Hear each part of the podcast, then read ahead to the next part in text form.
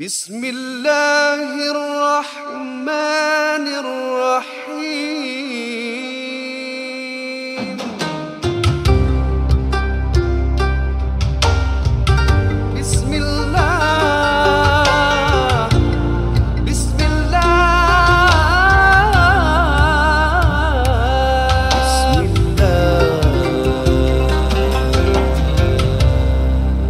Alhamdulillahi Rabbil Alamin Wassalatu wassalamu ala ashrafil anbiya wal mursalin Wa ala alihi wa sahbihi ajma'in Muslimin, muslimat, pendengar yang kami hormati sekalian Jangan main-main lah dia Aku tahu tu okay, okay. Muslimin, muslimat Oh betulnya pekat tilu yeah. kau Kita ah. bertemu sekali lagi dalam ruangan soal jawab Dalam ruangan NJU kali ini Bertemankan kami bertiga ya. yeah. Ismail, Raja Razi dan juga Raja Razi dan uh, Dino Rahim. Ismail. Rahim Uh, Ismail dan juga yang berbahagia Al-Fadhil Al-Ustaz Muhammad Nuzhan Al-Azhari Oi. ya, Al-Azhari yang juga akan bersama kita dalam uh, memberikan soal jawapan dan uh, juga ilmu agama untuk hari ini. Semoga Allah SWT memberkati kita. Amin ya rabbal alamin. Amin Bitahiyatul atirah. Assalamualaikum warahmatullahi wabarakatuh. Waalaikumsalam warahmatullahi wabarakatuh. Din by the way uh, Hmm. Kau dapat drop down and mute Sebab dia macam ada leak Ada leak sikit Hmm,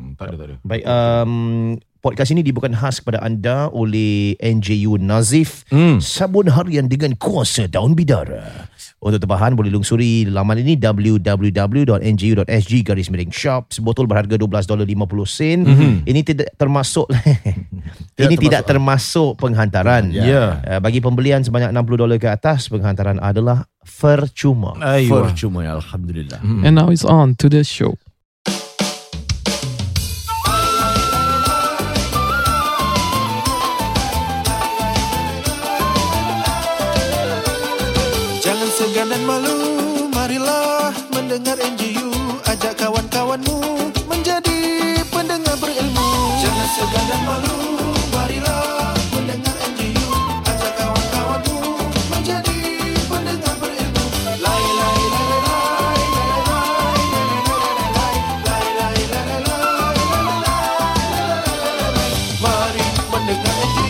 NGU. Selamat You dia kena betul ya. Aku turun off guard dengan kau punya telo ni. Memang orang kata um, panggilan nak haji telah tiba lagi Ya, ya. menunaikan ibadah panggilan Baitullah tanah suci Makkah ya Makkatul Mukarramah tanah suci Makkah. Ya Makkatul Mukarramah. Uh, Ustaz, malam subuh dan senja. Apa tu susah? pergi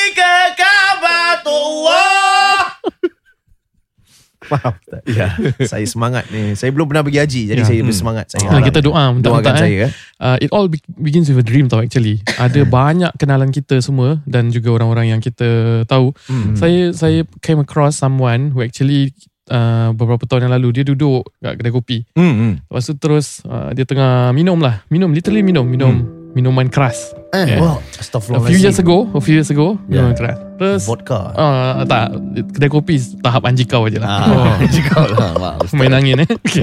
Lepas tu Jadi bila Duduk eh lama, lama tak nampak pasal Kita jumpa-jumpa kan Lepas tu terus uh, Eh kau, kau nak pergi mana ni Aku Eh kau doakan aku Saya memang niat ikhlas lah Doakan Hmm. aku lah Aku dah nak Aku nak berangkat ni besok Hmm. uh, Time tu kebetulan Lagi satu hari nak berangkat Umrah Gimana pergi umrah Doakan Eh ah Alhamdulillah kau ke sana Kau doakan aku lah eh Hmm. uh, InsyaAllah satu hari Aku doakan kau pergi umrah juga Habis dia macam Ketawa tau Muka aku pergi umrah Dia bilang Hmm. Eh kita tak tahu babe kan Apalah tahu ada rezeki kan Hmm. Benda ni ni And then 3 years after that Hmm. Dia ikut kursus umrah saya Dia berangkat umrah dengan saya juga Wow. Jadi jadi ini benda Menjadi satu pengajaran dalam hidup saya Bahawa Apa yang kita ucapkan Apa yang kita niatkan Apa kita cekalkan Mungkin Kita nampak macam gurau-gurauan je Hmm. Kita nampak macam Haji eh Aku punya rukun Islam belum betul lagi Hmm. Aku punya tanggungjawab banyak Duit pun belum tak ada Tapi Saya yakin uh, dia berlaku berkali-kali perkara seperti ini di mana ada kemahuan ada niat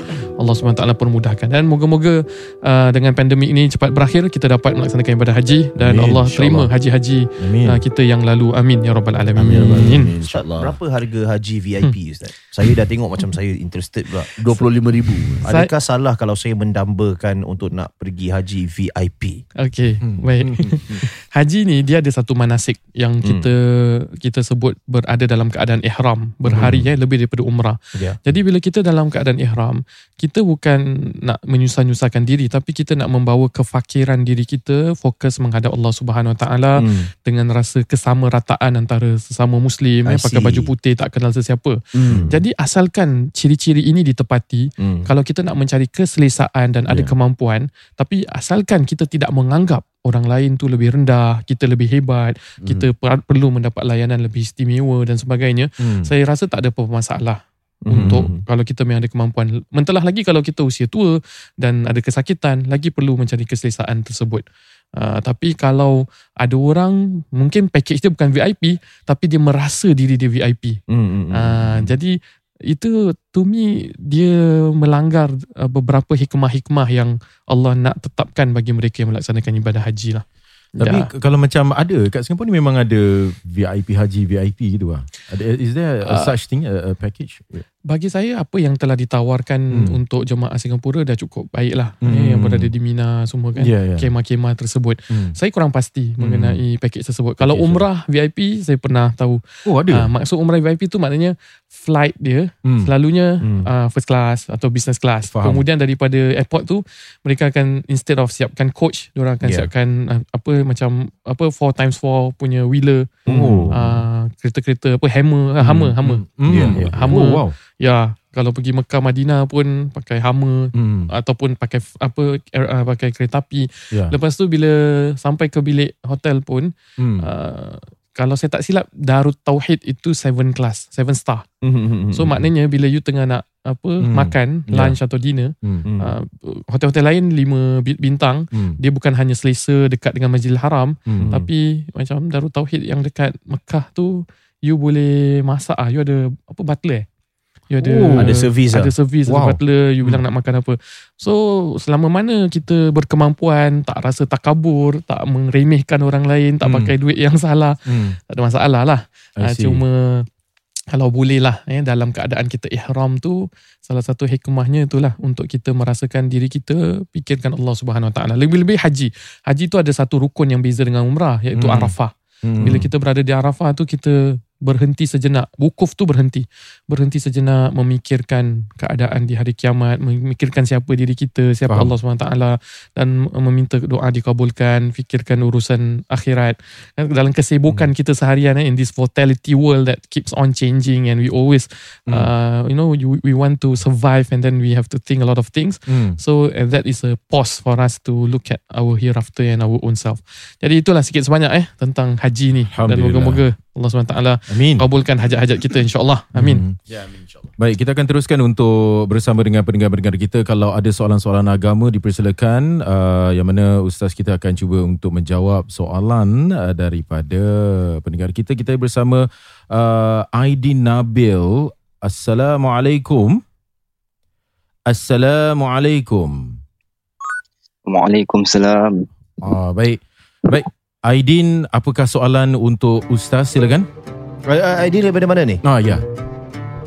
Dari kota Singapura. Alright. InsyaAllah. Dari kota Six five. Singapura. Oh, six Apa five. Kelas six five. Saya hip hip hop sikit yang maaf Kelas Ustaz six eh. five. Ya. Okay. Saya lebih pada Six rap. oh six five. Yeah. Saya lebih pada rap keagamaan. Ya. Oh, Apakah bersaudara sudah solat zuhur? oh, boleh fly bro. Boleh fly. Sorry. Baik, silakan. Uh, Soalan-soalannya ya. ya. Hmm, korang nak soalan berat ke atau soalan ringan-ringan ya? Okey, uh, berat all the way lah. Kasih satu kali, satu kali whack lah. Ya, ya, ya. Berat.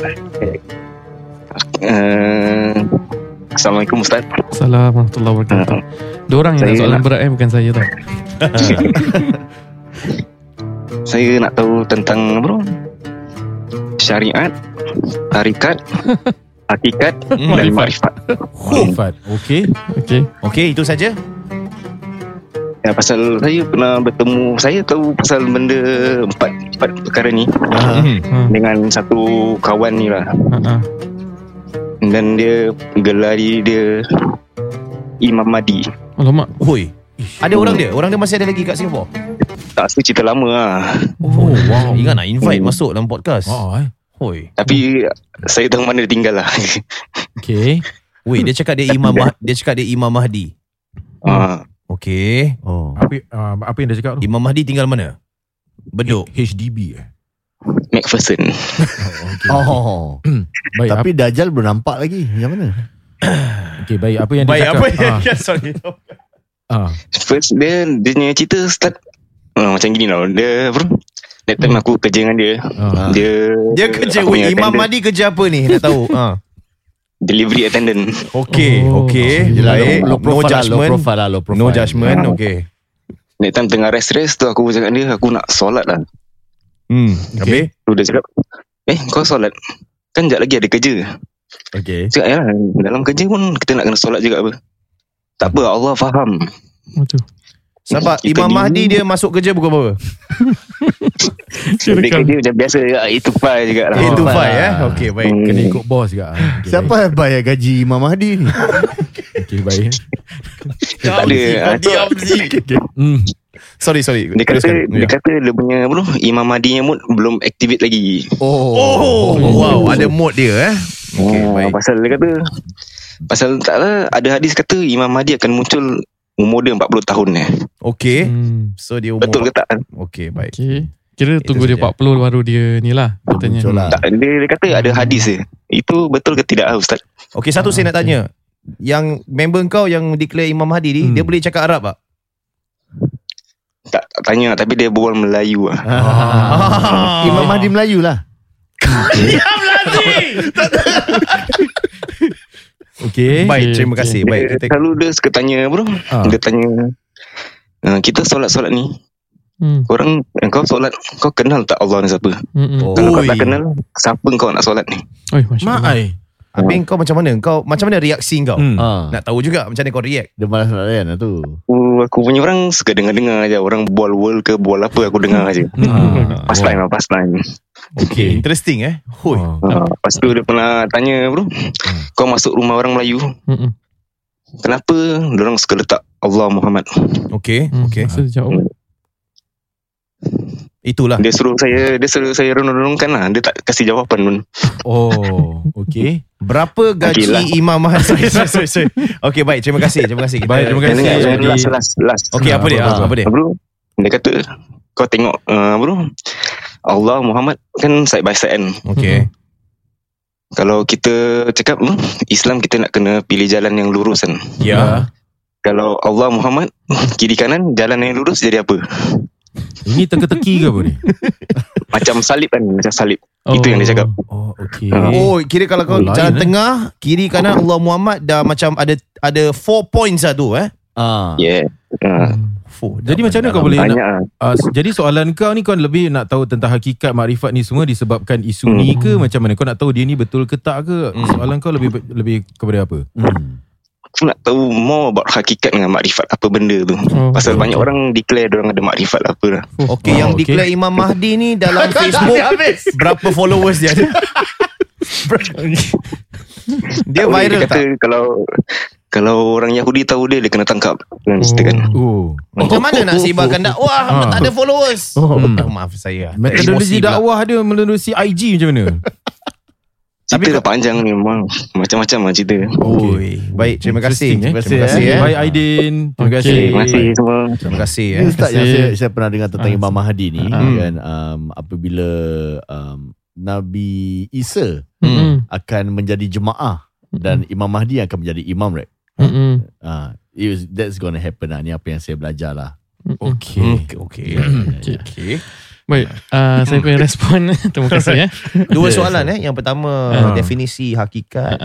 Syariat tarikat makrifat. Ah, dan Hmm. yang kedua adalah members yang tinggal di Macpherson Hmm. ya Baik. yang menggelarkan diri sebagai Imam Mahdi Baik. pendapat ustaz berkenaan dengan apa yang Hmm. beliau pengakuan uh, dia ya tu, ah. beliau Hmm. uh, tarbiyah beliau dakwah dakwah ataupun mungkin dalam definisi ustaz dakwah dia. Hmm. Takkan Imam? Mahdi makan sate. Kan ambil pasal ada kedai sate, Esa sate. Okey. Sedap takkan dia makan sate. Hmm. Tak boleh bola Arab tu dah red flag eh. Ah itulah. Ya. Ya, silakan ustaz. Baik, bismillah. Alhamdulillah wassalatu wassalamu ala Rasulillah wa ala alihi wa sahbihi wa man tabi'a wa wala wa ba'd. Uh, syariat tariqat hakikat makrifat. Hmm. Okey. Secara ringkas lah eh. Secara ringkasnya bila mana kita ini kita, kita tengok ni istilah yang selalu digembar-gemburkan. Sebenarnya istilah ini uh, satu istilah yang boleh dikatakan uh, satu pembeza antara martabat-martabat manusia. Hmm. Tapi yang sebagai seorang Islam yang mungkin uh, level-level biasa kan seharusnya menyebutkan dirinya dengan melakukan uh, amal ketaatan, menyebutkan dirinya memperbaiki diri, mohon istighfar, membantu masyarakat eh, untuk membina dan melakukan tanggungjawab-tanggungjawab yang diwajibkan, mendekatkan diri dengan sunnah. Kalau kita sibukkan dengan perkara-perkara seperti ini, kita akan keliru dalam kehidupan kita melainkan kalau kita belajar pada ahlinya kan. Sudah Hmm. sampai satu masa untuk kita pergi ke level-level yang seterusnya. Ya. Ha, tapi kalaupun baru kita nak kenal agama dimomok-momokkan seperti ini, saya Hmm. rasa satu benda yang akan mencerminkan agama Islam ni agama yang you know very mystical, very Ya. apa uh, apa ada ada ada di sebalik itu ada ajaran-ajaran yang terselindung. Sedangkan Hmm. agama Islam perlu kita lihat secara ringkas adalah agama yang uh, ber, yang yang mudah. Nabi sebut dinullah yusrun wala usrun fihi. Agama Allah tu mudah dan tidak ada kesusahan pada dirinya. Baiklah, secara Hmm. ringkas saya terangkan juga syariat ni dia selalu orang-orang istilahkan syariah sebagai ilmu-ilmu fikih yang boleh menuju kepada Allah, perintah-perintah Allah.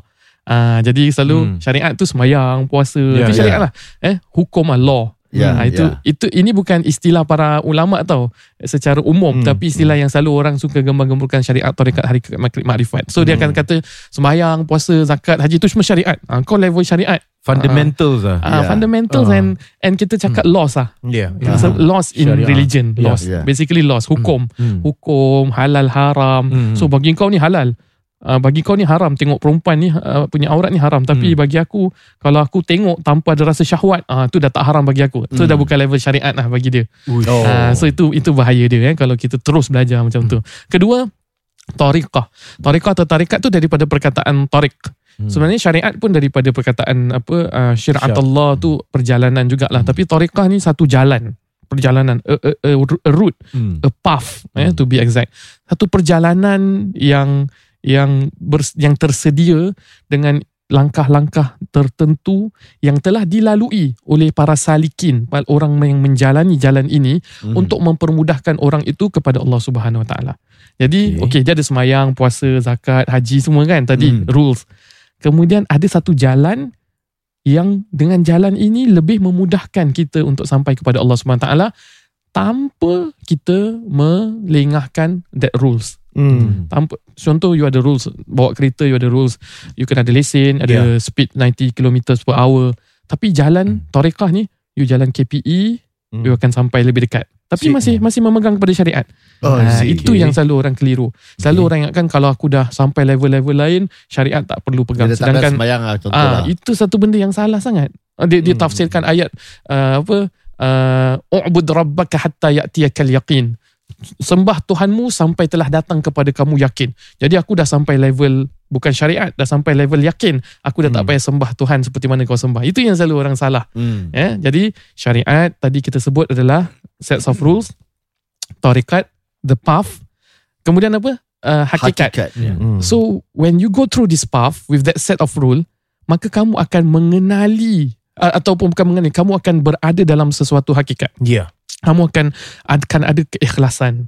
Hmm. Jadi sembahyang tu bukan hanya satu kewajipan tapi satu satu benda yang kita enjoy perkara tersebut eh. Hmm. Kita rasa uh, ikhlas melakukan Not, not a burden lah. kira. not a burden anymore hakikat Ya, kita kita, hakikat. kita gembira melakukan sesuatu benda tu Ha. uh, kemudian makrifat adalah mengenali Allah Oh, dah mendalam. Ah, mengenal. Ya. makrifat daripada perkataan Arafah Ya. makrifat adalah setiap daripada uh, macam pengagung apa, apa melakukan orang-orang yang uh, hamba-hamba ni dia tahu kedudukan diri dia siapa, dia tahu Rasulullah sallallahu alaihi wasallam siapa, dia tahu Allah Subhanahu taala siapa. Dia Ah, dah jadi tak fikir dunia Boleh can I say that Kalau Ah. dah sampai peringkat makrifat Kita dah tak fikir dunia lagi sebenarnya Zuhud kalau eh. kalau you tanya I se- seriously, ini empat konsep sebenarnya empat konsep yang betul, syariat, hakikat, tarekat, makrifat. Hmm, ya. Tapi selalu disalah ertikan sehingga bila orang sudah makrifat dia seolah-olah tak fikirkan dunia. Sebenarnya dia kalau sudah makrifat, dia patut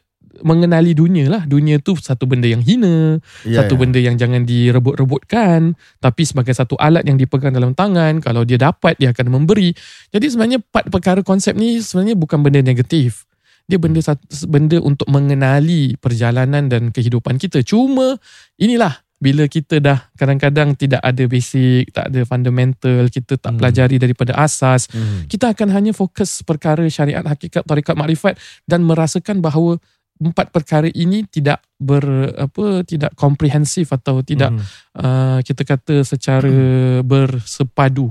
Hmm. Uh, So, sedangkan perkara ini bersepadu. So benda-benda macam ni ni adalah satu ideologi ke ataupun satu level ke ataupun satu subjek yang kita boleh belajar Hmm. secara umum uh, macam contohnya macam like uh, Hmm. apa yang ustaz nyatakan Hmm. tadi syariat dan lepas tu le- level yang lain tarikat, Tarikat, makrifat dan siapa yang determine this level adakah dia sendiri akan rasa yang dia akan sampai ke tahap tu Oh ya ya Uh, ya you know adakah my level. Kita actually tak Ah. tahu Yang kita level mana tak? Ah, adakah ini satu subjek Okay lepas syariat Lepas kau dah habis belajar Then you want to learn a bit more About tarikat Dia macam gitu Ataupun dia ideologi ke Well, to me to me dia adalah satu benda yang bersepadu. You will never know right actually. benda yang bersepadu. Contohnya ah. bila Rasul sallallahu alaihi wasallam dalam hadis Sayyidina Jibril Hmm. bila Nabi sallallahu alaihi wasallam terangkan Hmm. uh, apa uh, bertanya apakah itu Islam apakah itu iman Hmm. apakah itu ihsan kan Hmm. contohnya jadi Nabi tan- tanya apakah itu Islam Dis- disebut sembahyang puasa solat apa Ya, ngaji Hmm. uh, apa nama dia uh, melakukan umrah eh haji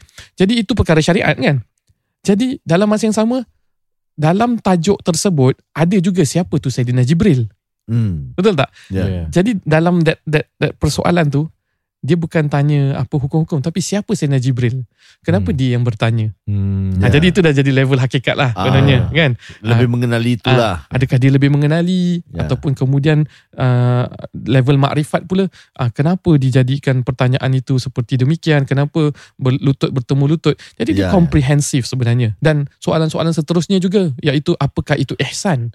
Apakah itu ihsan seolah anta'budallah ka'annaka tara? Menyembah Allah seolah-olah kamu melihat. Bagaimana kita nak nak seolah-olah melihat sedangkan Allah bukan satu zat yang boleh kita lihat. Ya Ah, jadi pembahasan yang lebih terperinci, lebih dalam akan keluarnya kupasan-kupasan tentang perkara-perkara sedemikian. Tapi secara ringkasnya Baik. bagi saya untuk menjawab soalan pertama ni itulah beza sedikit syariat, tarikat, hakikat, makrifat. Mhm. Cuma nasihat saya marilah kita pergi asas agama Hmm. eh asas sendi agama untuk kita perkukuhkan Hmm. yang memanfaatkan diri kita Baik. dalam masa yang sama kita mempelajari juga akhlak-akhlak dan juga ilmu-ilmu supaya kita dapat memahami uh, pembahasan seperti ini dan tidak menganggap itu sebagai satu percanggahan dan lantaran keluar dakwaan-dakwaan yang tidak betul kan. Hmm. Uh, sebagai contoh tadi dakwaan Allah kat sebelah kanan, Muhammad kat sebelah kiri, Ah, dia Hmm, tengah ayat jadi salib. I think itu dakwaan-dakwaan yang yang akan mem- membuang masa seseorang untuk mencapai kemajuan sebagai orang yang beriman. Ya. You jalan pun kat tengah jalan pun ada apa ada four junction, ada Ya. three junction. So does that resemble anything about apa Salib. sesuatu? Tak ada tak ada apa-apa, tak ada kaitannya. Dan ini ayat-ayat pun bukan zaman Nabi SAW Bukan Nabi suruh tampal ke apa Ini untuk orang ingatkan kan Hmm. dirinya Hmm. Bahkan kalau nak cakap posisi-posisi Cincin Rasulullah SAW Nabi taruh nama Allah di atas Nama Nabi Muhammad di bawah kan ha, Hmm. Jadi kalau pergi rumah saya Saya tak taruh sebelah kanan kiri Saya taruh kiri kanan Tak jadi masalah Faham. Ah, So Ya. bila orang tu dah terlalu obses Dengan perkara seperti ini kan Hakikat, makrifat dan sebagainya Kalau dia tidak ada asas Saya ulang eh Kalau dia tidak asas Takut-takut dia akan terjerumus Kepada yang uh, lebih negatif Baik. uh, Bahkan uh, sebenarnya Dia adalah satu benda yang benar Tapi perlu berilmu eh. Uh, Imam Malik ada sebut Man tasawwafa walam yatafaqqah Hmm. Uh, barang siapa yang bertasawuf mempelajari tentang ilmu hakikat dan sepertinya ini Hmm. tapi dia tidak ada keilmuan fikih Hmm. dia pun fakat tafassaqa. Dia telah melakukan kefasikan. Waman tasaw waman uh, tafaqqaha wa lam yatasawwaf. Hmm. barang siapa yang mendalami ilmu fikih tapi tidak mendalami ilmu hakikat ni fakat tazandaqa. Dia telah menjadi zindik jadi selari perkara seperti ini. Wallahu alam Hmm, mungkin Okey, kita baik. dapat uh, ambil seorang untuk um, berikan soalan silakan. Baik, baik, baik, baik. Kita bersama seorang pendengar kita nama dia Muhammad Faizal. Maaf eh kalau namanya salah disebut tadi Hmm, Kami tapi saya sebutkan dalam telur sedemikian. Ya. Ya. Ah, ya, har- harus. Assalamualaikum Faizal. Eh, Faizal. Hello. Hello, Assalamualaikum. Okey. Mungkin- Assalamualaikum Azal. Okey, mungkin uh, tidak dapat uh, Assalamualaikum. okay, uh, Agak segan mungkin. baik. Uh, Eddie, nama dia Eddie Hmm. EDX EDXZA. Ah, Eddie Alright. eh. Assalamualaikum Eddie. Waalaikumsalam. Okey. Ah, Eddie, apa khabar Eddie? Ya. Okay tak? Boleh dengar tak? Boleh, boleh, boleh, dengar, boleh. Eddie. Sangat jelas. Anda buat uh, panggilan daripada negeri mana ni? Uh, Singapore, Singapore. Oh, Singapura. Alhamdulillah. Tak, Ah. ne- negeri mana? Negeri mana? Bedok ke? Hmm. Ah, negeri bukan Oh, negara. Nampak meriah sikit eh. Yishun, Yishun. Ah, negeri Yishun, Yishun eh. Dekat lah. Baik, Eddie soalannya marabbuka. Eh, tak, itu, itu, itu soalan nanti eh. Silakan Baik, Eddie. Silakan Soalan Eddie, soalan Silakan. nanti. Eddie EDXA eh, saya Hmm. kenal ni. Oh ya, Eh, ya, kenal lah. Dia dia. yang buat um, grafik-grafik Yes, yes. untuk program Wajib dan Dodol. Ah. yes. EDXA. Ya, ya, ya, ya. Silakan, Eddie. Okay. Uh, soalan saya... Haram. Kau dah boleh predict kan. Ini Silakan, dah silakan. makrifat ni. Sorry. Okay, uh, it's more of macam... Uh, macam mana nak cope atau uh, handle. Because sejujurnya, um, when when I was growing up, I didn't have um, uh, religious classes. But Okay. since NS, I started to slowly learn ada kawan ajar-ajar and all this. Ya. But I'm not progressing fast enough or to a certain level where I, I feel is satisfactory. Yeah. Mhm. Like, So Eddie, uh, sebelum tu nak tanya your definition of satisfactory. Is it sampai kau boleh baca Quran dengan fasih ataupun sampai kau dapat pemahaman dalam membaca Quran ataupun adakah you know what what is your uh, definition of satisfactory? Dapat Hmm. melakukan semua ibadah dalam the five pillars of Islam ke? Like how is it? What is your definition? I would say khatam Quran lah, but I I'm Hmm. still uh, at the um I'm still at the phase where I'm trying to perfect my solat.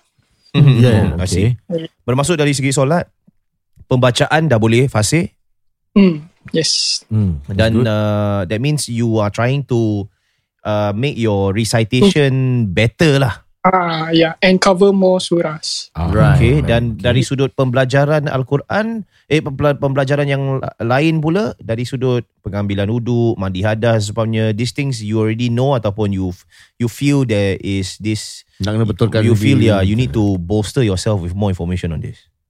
Uh, I think that one uh, still ada sikit-sikit macam cacat. Hmm. hmm, hmm. Uh, I've I've taken like a course from uh, Darul Arkam Hmm. Okay, to, to you know to to have a better guidance. I see. Hmm. But uh, I feel like macam sejujurnya sometimes I feel uh, either lazy atau penat Hmm. to to continue studying. Masih But I know I still have niat to to study. It's just that faham. the progress doesn't feel um Satisfactory, I- I satisfactory. yeah yeah And and why why do you feel so? Um, why do you feel the progress is not up to your satisfaction? Hmm. You feel as of now you should know apa? What should you actually know as compared to what you don't? I should at least like uh know how to or at least start to ngaji ah. I see, I see. Okay. So senang cakap, uh, you don't know where to start. Not where to start. I mean um You want to find the motivation to do all this. I do I do have the motivation. It's more of macam I, I feel like I'm not progressing fast enough or Okay. I okay. Okay. don't know whether my excuses are reasons. All right. Baik. reas- Okay. Baik, terima Okay, kasih. Eddie. Terima eh. kasih Eddie eh. Terima kasih, Thank you Eddie. brother. Terima kasih. Hmm. Brother ask a question. Uh, so dia rasa macam ada kekurangan dalam diri dia dia bila dia mempraktikan Islam dan uh, soalan dia macam mana dia nak orang kata tu uh, double up lah dia punya progression tu dia rasa macam pada usia dia dia belum lagi dah satu level Hmm. yang dia kendaki dan mungkin ada macam malas-malas sikit ada rasa sikit tapi saya rasa it's a good thing right, Ya, Ustaz? ya, ya. I think thank you Yadi. That, that, itu satu benda yang positif eh. Hmm. Maksudnya Hmm. kita rasa macam tu. Uh, jalan yang ringkas pergi jumpa Imam Mahdi yang tadi tu. Okay lah. Jangan dah. Astagfirullahaladzim. Uh, maknanya ya uh, saya, saya pernah terdengar uh, siapa Imam Bukhari ke apa eh yang uh, bukan bukan dia cakap maksudnya pernah tertulis saya tak tahu Ah. sama ada riwayat ni ke apa Hmm. yang mengatakan uh, dalam pada dia mendam dia mempelajari lebih banyak ilmu Aha. lagi tu dia rasa lebih kecil kita tak tahu. Uh, dia rasa the macam more you know. Yeah. Yeah, the more you know, the more inadequate you in Hmm. uh, inadequate you feel. Hmm. Sebab you rasa macam, eh, actually apa yang aku tahu hanyalah setitik dalam Betul. lautan Betul. ilmu sebenarnya. Betul. Ya, ya. And that's always a good thing, right? Betul, that's always a good thing. Selalunya kalau kita lihat pun uh, sama lah in the martial art world ke in the Islamic scene ke kan. Oh. Selalu orang-orang yang memang tahu sikit-sikit lah tu yang kecoh kan. Hmm. Yang mereka yang lebih mendalami dia akan rasa oh tak di sebalik ni ada lagi, ada lagi pandangan, ada lagi qaul, ada lagi perkara. Okey untuk Eddie pertamanya saya cakap syabas kerana ada satu perasaan yang Allah limpahkan dalam hati kita untuk sentiasa dahagakan ilmu, sentiasa inginkan kebaikan. Itu pun satu benda yang kita anggap sebagai satu hidayah daripada Allah. Hmm. sebagai satu orang kata tu Nabi sebut eh uh, barang siapa mayuridillah bihi khairan yufaqihu fid din barang siapa yang Allah inginkan kebaikan bagi dirinya Allah akan buat dia uh, faham agama. Jadi faham agama ni jadi satu perbincangan kita sebelum kita nak lihat bagaimana satisfactory ataupun progress kita. Faham agama adakah bermaksud uh, awaluddin ma'rifatullah macam tadi kan? Perkara pertama yang kita perlu tahu dalam agama adalah mengenal Allah ataupun itu dikira sebagai keimanan ataupun sifat 20 dan sebagainya ataupun kita nak tahu hukum-hukum ataupun kita nak tahu baca Al-Quran Hmm. atau fundamental sembahyang, puasa, bab bersuci. Ini semua perkara yang progressively kita sentiasa kena belajar Ya. dan kena ingat dan ulang kaji. Tapi juga yang ingin saya berikan some value add adalah bila kita cakap tentang mempelajari agama, mendalami agama ataupun orang yang beragama for that matter kalau kita tanya couple kita hmm. kenapa kamu suka dia? Oh dia orang dia ada agama. So apa maksud ada agama? Adakah belajar, dia tahu ngaji, tahu sembahyang semata? Tidak. Agama tu juga seperti mana Eddie tadi. Ada ada rasa nak memperbaiki diri. Kemudian ada rasa sabar suka apa dapat suka memaafkan orang apa selalu mencari keridhaan Allah selalu beristighfar. Ini juga akhlak yang dibawa Rasul sallallahu alaihi wasallam dan dikira agama juga.